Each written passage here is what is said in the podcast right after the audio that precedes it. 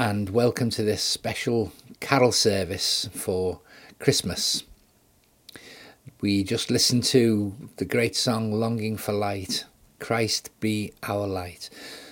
That's the song that's been used for all the Advent liturgies at the beginning of each service through this year in lots of Methodist churches, focusing on there being room for everyone at the cradle. We hope you enjoy this service. It's basically lots and lots of carols. What else would you do in a carol service? So sit back and relax and enjoy some of these maybe interesting versions of some of the well known carols.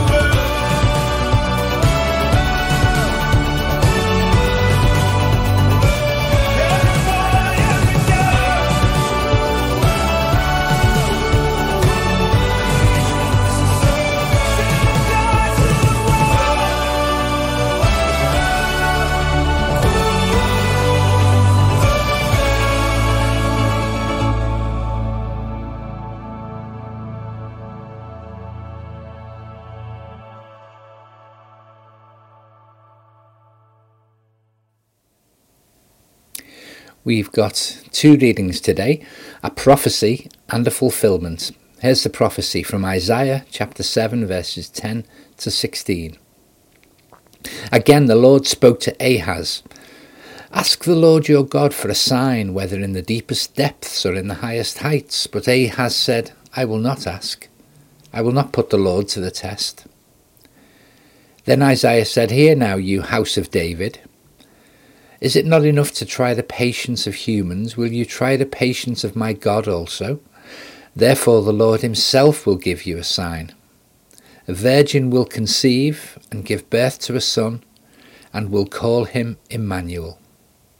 He will be eating curds and honey when he knows enough to reject the wrong and choose the right. For before the boy knows enough to reject the wrong and choose the right, the land of the two kings you dread will be laid waste.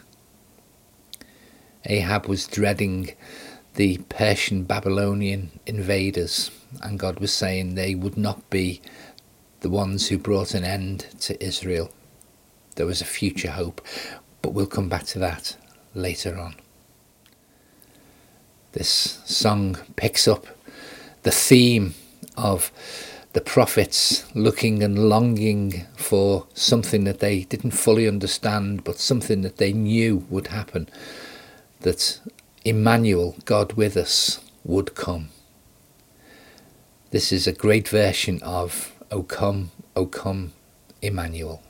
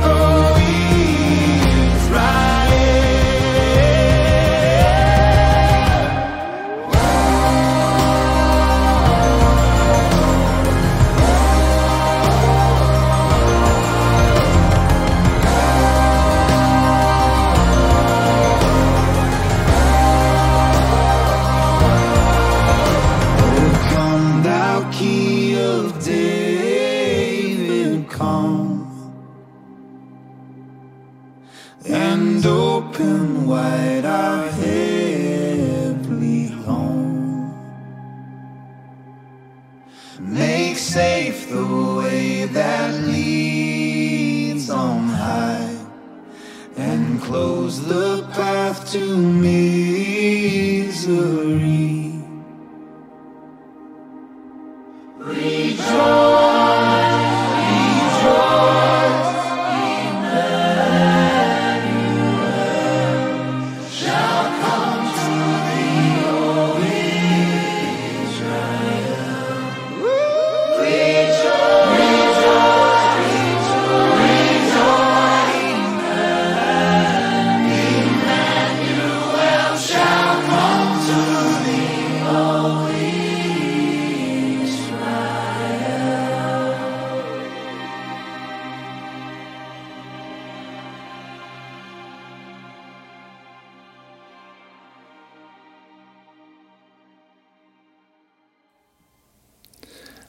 Pray. Lord, there are so many times when we've been able to pray, O come, O come, Emmanuel. And this is one of those times when we look at what's going on in our world and when we look at everything that's happening and the difficulties people are facing, we recognize our need for a Saviour, just as Ahab and all his people, way back hundreds of years ago, recognized the perils that they faced and their need for salvation. So we recognize it, Lord. We pray that you will encourage us, give us hope in these hard times. We pray that you will enable us to be salvation to just some people around us and people around the world through through our gifts, through our prayers, through our presence. Lord, forgive us that we don't do all we should, but bless us in what we are able to do, we pray. And as we think about your first coming into this world, we pray, Lord, towards your next coming, your final coming. And we pray that we will just see uh, sparks and shoots of that eventual triumph in our world today. In Jesus' name, Amen. Now, it wouldn't be a carol service without a nativity, and each year I try to find some different version of kids doing nativity stories. Here's a here's an English one. Hope you enjoy it. There's this girl named Mary she loved God and she loved to clean stuff up.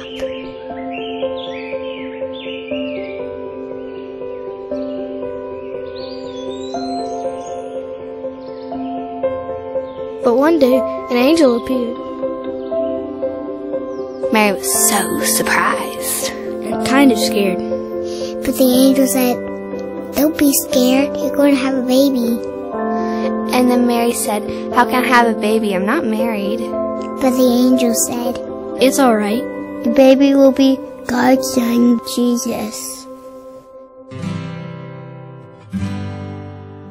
Mary was supposed to marry a guy named Joseph. She said to him, Look, I'm gonna have a baby. Joseph was pretty surprised too. Because he didn't know how to be a dad. But he wanted to take good care of the mom and the baby. Right before the baby was going to be born, Joseph and Mary had to go on a long trip to a town called Bethlehem. But it was okay. Because Joseph made sure that Mary didn't have to walk by herself.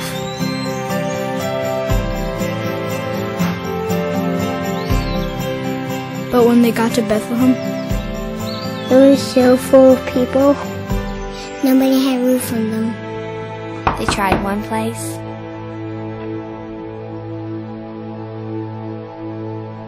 can get other place.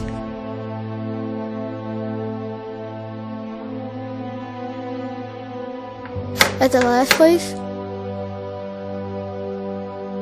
the guy started to say no. Then he said, wait, I got a place for you out back. But you gotta be okay with animals. There weren't even any beds. But it was nice and warm. When Mary had Jesus, they wrapped him in cloth and put them in the animal's food dish. No one else knew about Jesus yet. But there were some shepherds just outside of town.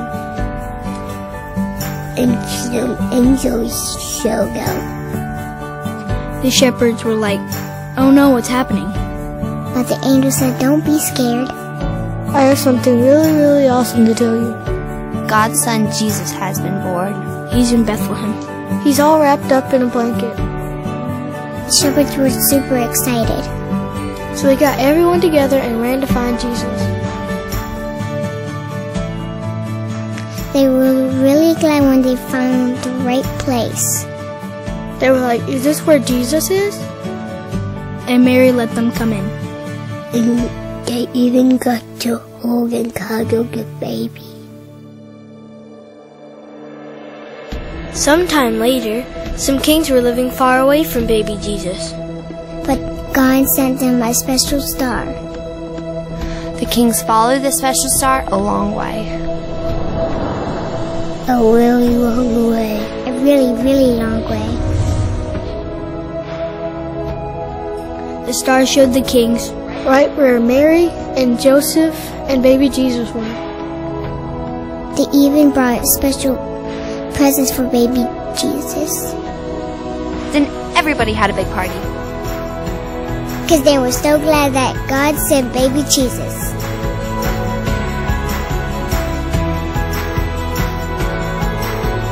That night was the best night ever. It was the best night ever. It was the best night ever! It was the best night ever.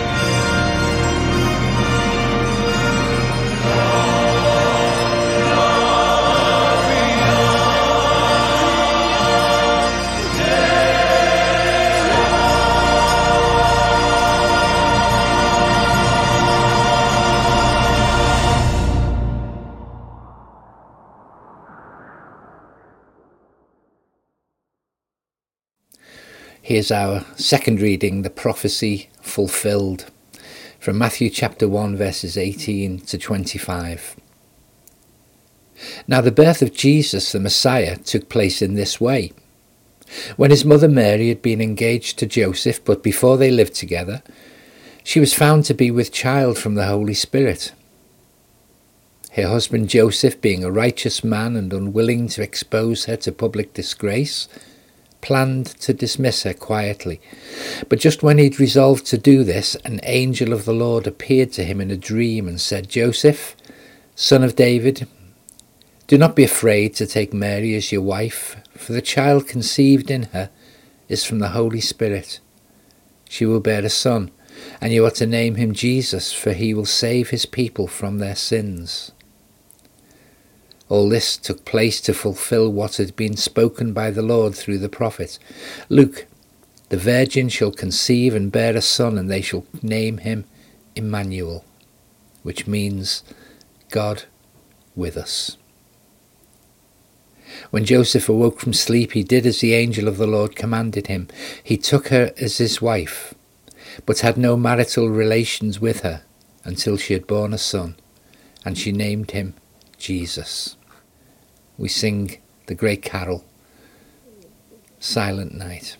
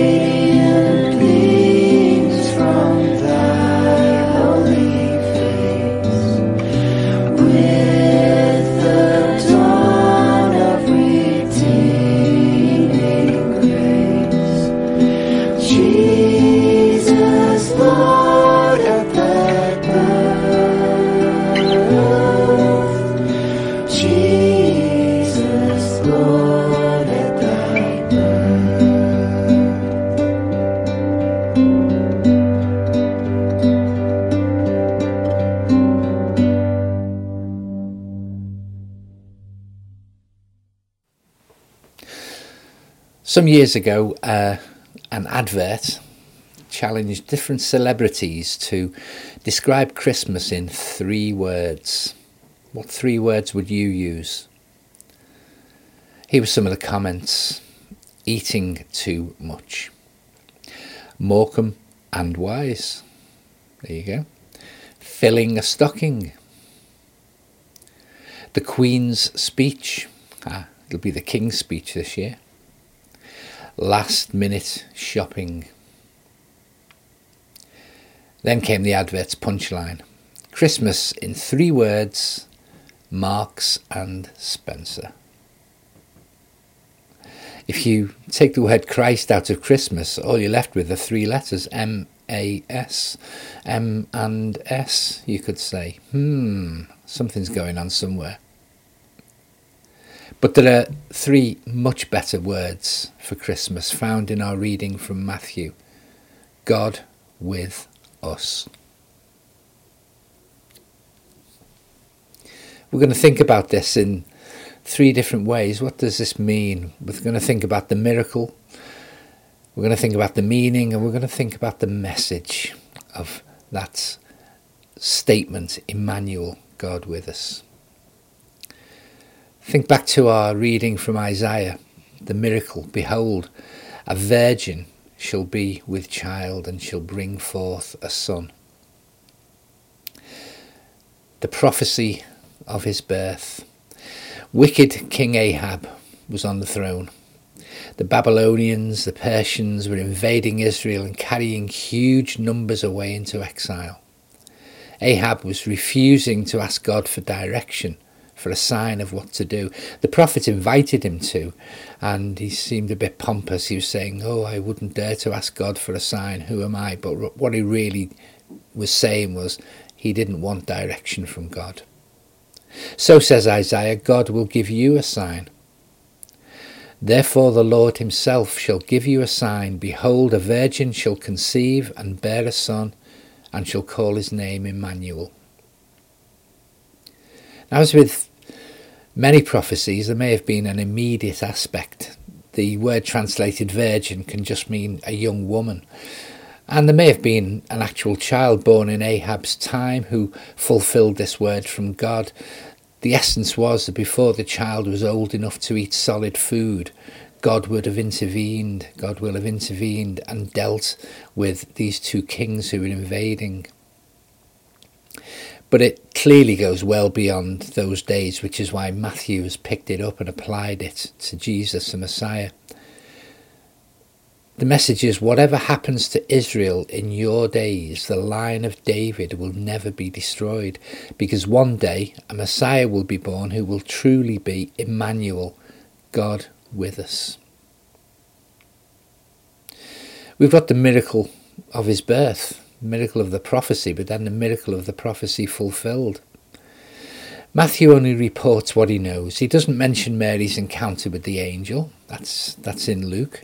There's a lot of things in Luke which fill in the the story around the nativity of Jesus. Matthew's account uh, is is much more simple and straightforward in a way, although he does talk about the kings later on. He simply tells us that Mary was found to be with child, and an angel told Joseph in a dream that the child was conceived by the Holy Spirit and was the fulfillment of that ancient prophecy. So all the emphasis is on Joseph, really, in Matthew's story. But let's not forget the miracle that took place. The virgin birth is a key part of Christian doctrine and belief because it kind of brings together the whole concept that Jesus is fully human and fully divine through his mother's line, if you like, he's fully human. Through his father's line, the Holy Spirit, God himself, he is fully divine. So the fact of Jesus' birth is a miracle. The prophecy is a miracle. The fact itself is a miracle. But what do these things mean in respect of Emmanuel, God with us? Well, our best clue is found when we move across to John's Gospel, where he has this amazing phrase. You know, you might remember in John's Gospel, he starts off by talking about the Word. In the beginning was the Word, and the Word was with God. He's clearly talking about this, this person within the Godhead who was the creator and sustainer of all things. And then he says, and the Word became flesh and lived among us, and we have seen his glory, the glory as of the Father's only Son, full of grace and truth.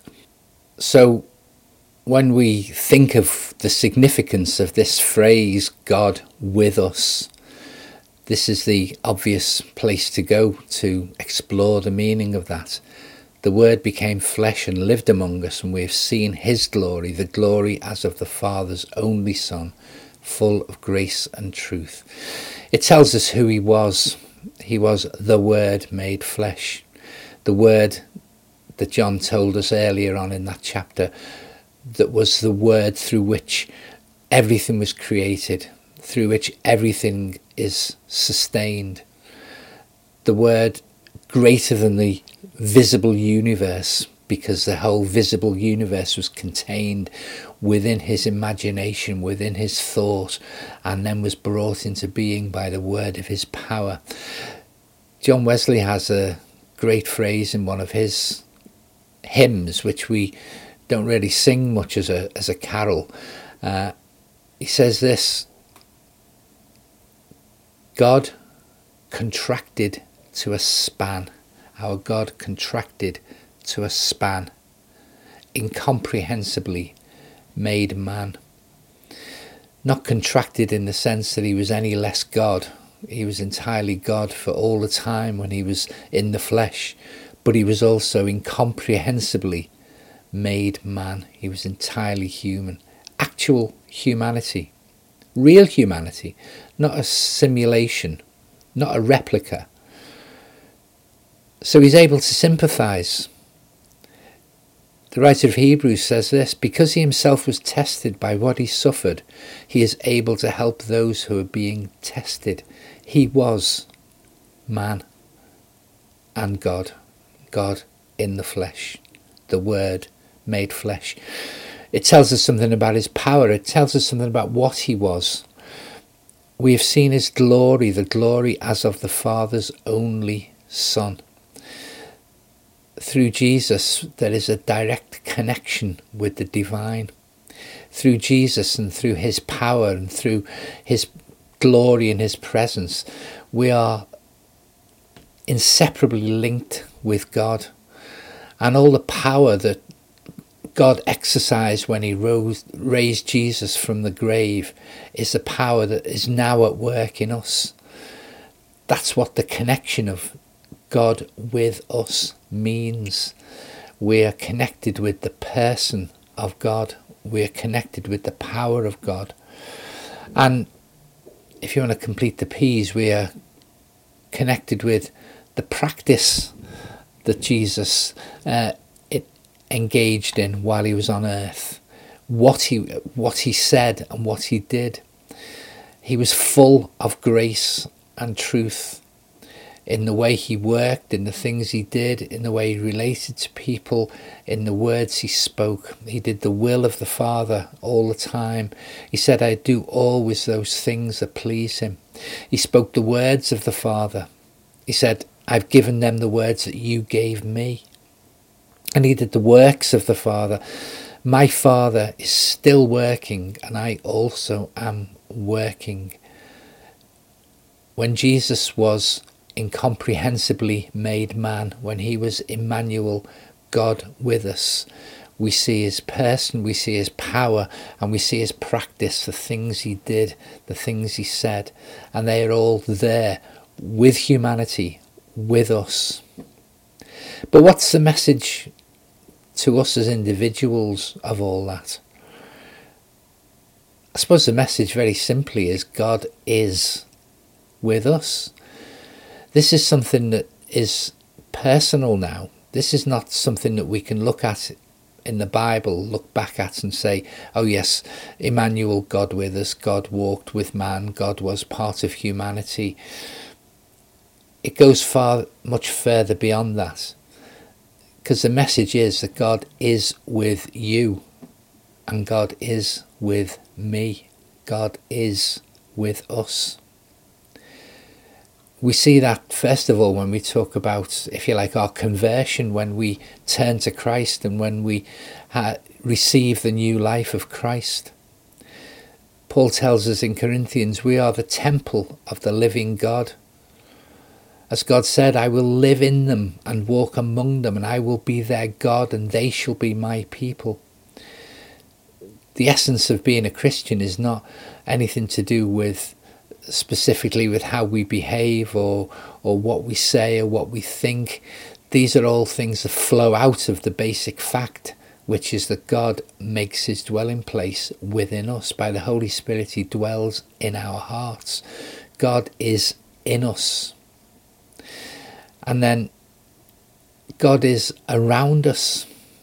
And this relates very much to our circumstances. Psalm 125 says this As the mountains surround Jerusalem, so the Lord surrounds his people from this time on and forevermore.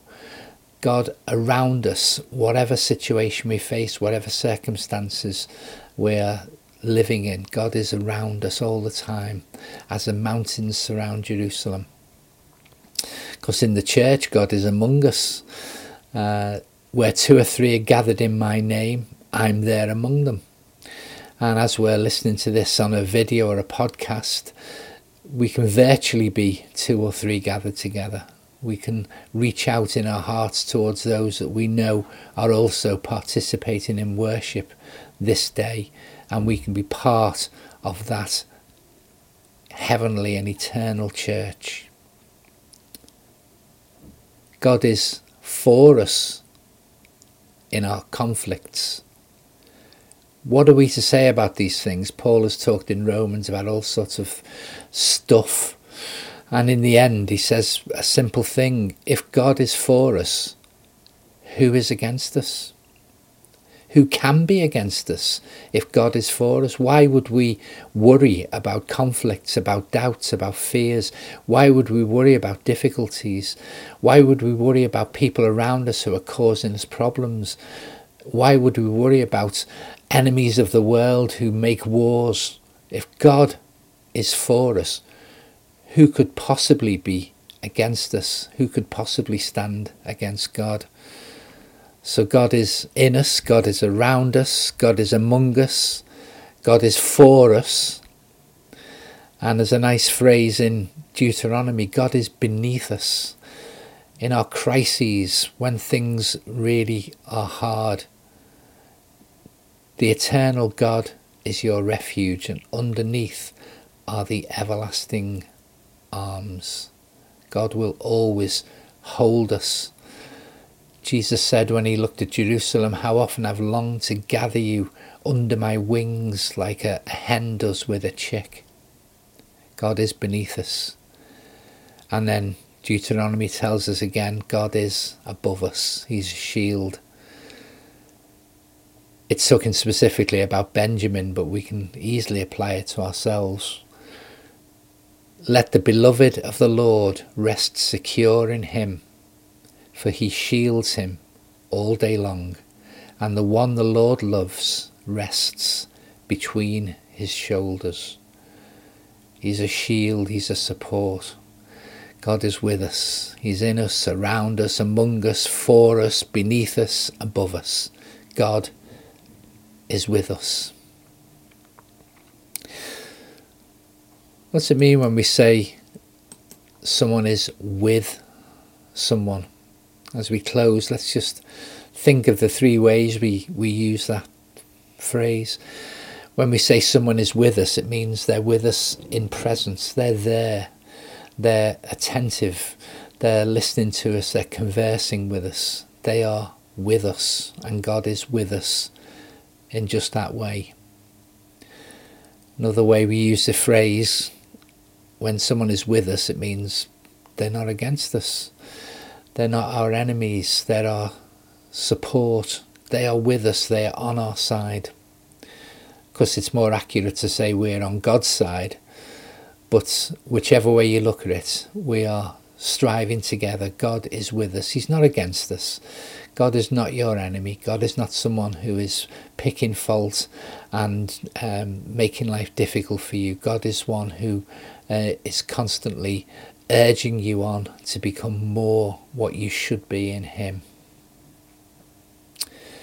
And then if somebody's with us, well, it implies that they're they're working with us and working for us, that they're shoulder to shoulder in the work that's going on. And whatever it is we put our hand to, we can be confident that God is with us in all that we're called to do. God's been with us in the past. Can you think back to times when that's been particularly true for you? God is with us now in the present. We can just lift our hearts to Him, even in this moment, and we can receive the comfort of His presence and the knowledge through the Holy Spirit of His love for us. And God will be with us. Whatever we face in 2023 and beyond, whatever the trials, the perplexities, whatever issues we face, whatever dangers, toils, and snares, we know that God will be with us. And that's something that, as God said to Benjamin, we can really rest in. He shields us all day long. The one the Lord loves rests beneath his, between his shoulders. May God bring us peace as we recognize that God is with us. Amen. People look east, the time is near of the crowning of the year. Make your house fair as you are able. Trim the hearth and set the table. People look east and sing today. Love the guest is on the way.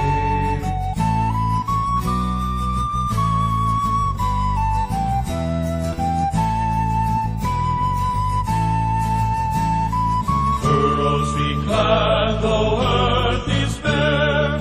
One more seed is planted there. Give up your strength, the seed to nourish, that in time the flower may flourish. People look east and sing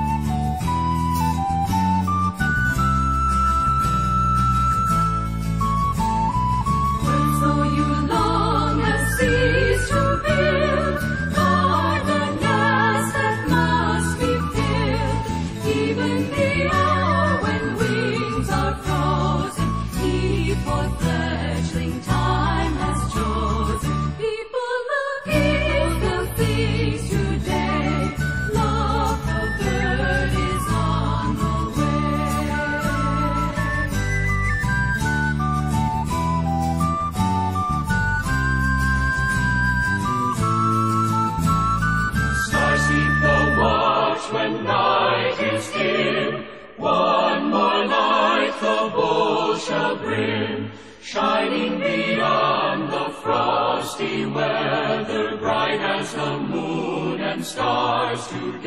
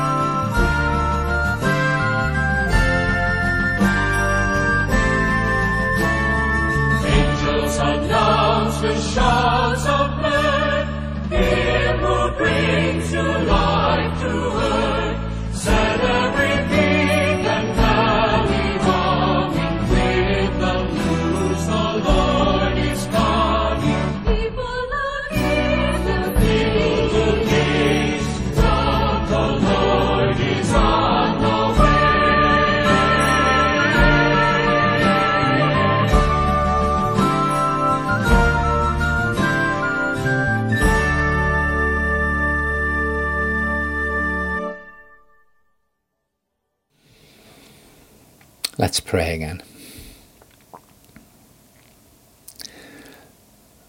Lord, we look east, we look up, we look around, we look for your coming. And we pray for those as we look east who are suffering in many parts of the world, particularly we think of Ukraine. We particularly think of those who are uh, without shelter, without heat, without food. Lord, we pray that you will bring an end to war. We pray for peace in these lands, Lord, and the many others around the world where there are conflicts. And we pray, Lord, for those who are facing the warfare of want, of being unable to provide for their families through famines, through droughts, through displacement. We think, Lord, of those who are so desperate to get to safety that they risk their lives on the seas, and those this week who uh, collapsed, uh, ca- capsized, and those who died. Lord, we pray that we will find the right way to welcome those in need into our country and to enable them to, to settle and to enable them to build new lives. But more than that, Lord, we pray for the countries that they come from where they're forced to flee. We pray that you will bring peace and, and bring prosperity into those countries that people may live in their own homes secure. Lord, this Christmas help us to be aware of the needs of others. Help us to open our hearts, open our homes, and open our wallets. In Jesus' name, Amen. We end with, O little town of Bethlehem, O come to us, abide with us, our Lord Emmanuel. Do fulfill your promise that you will be always God with us. May God bless you.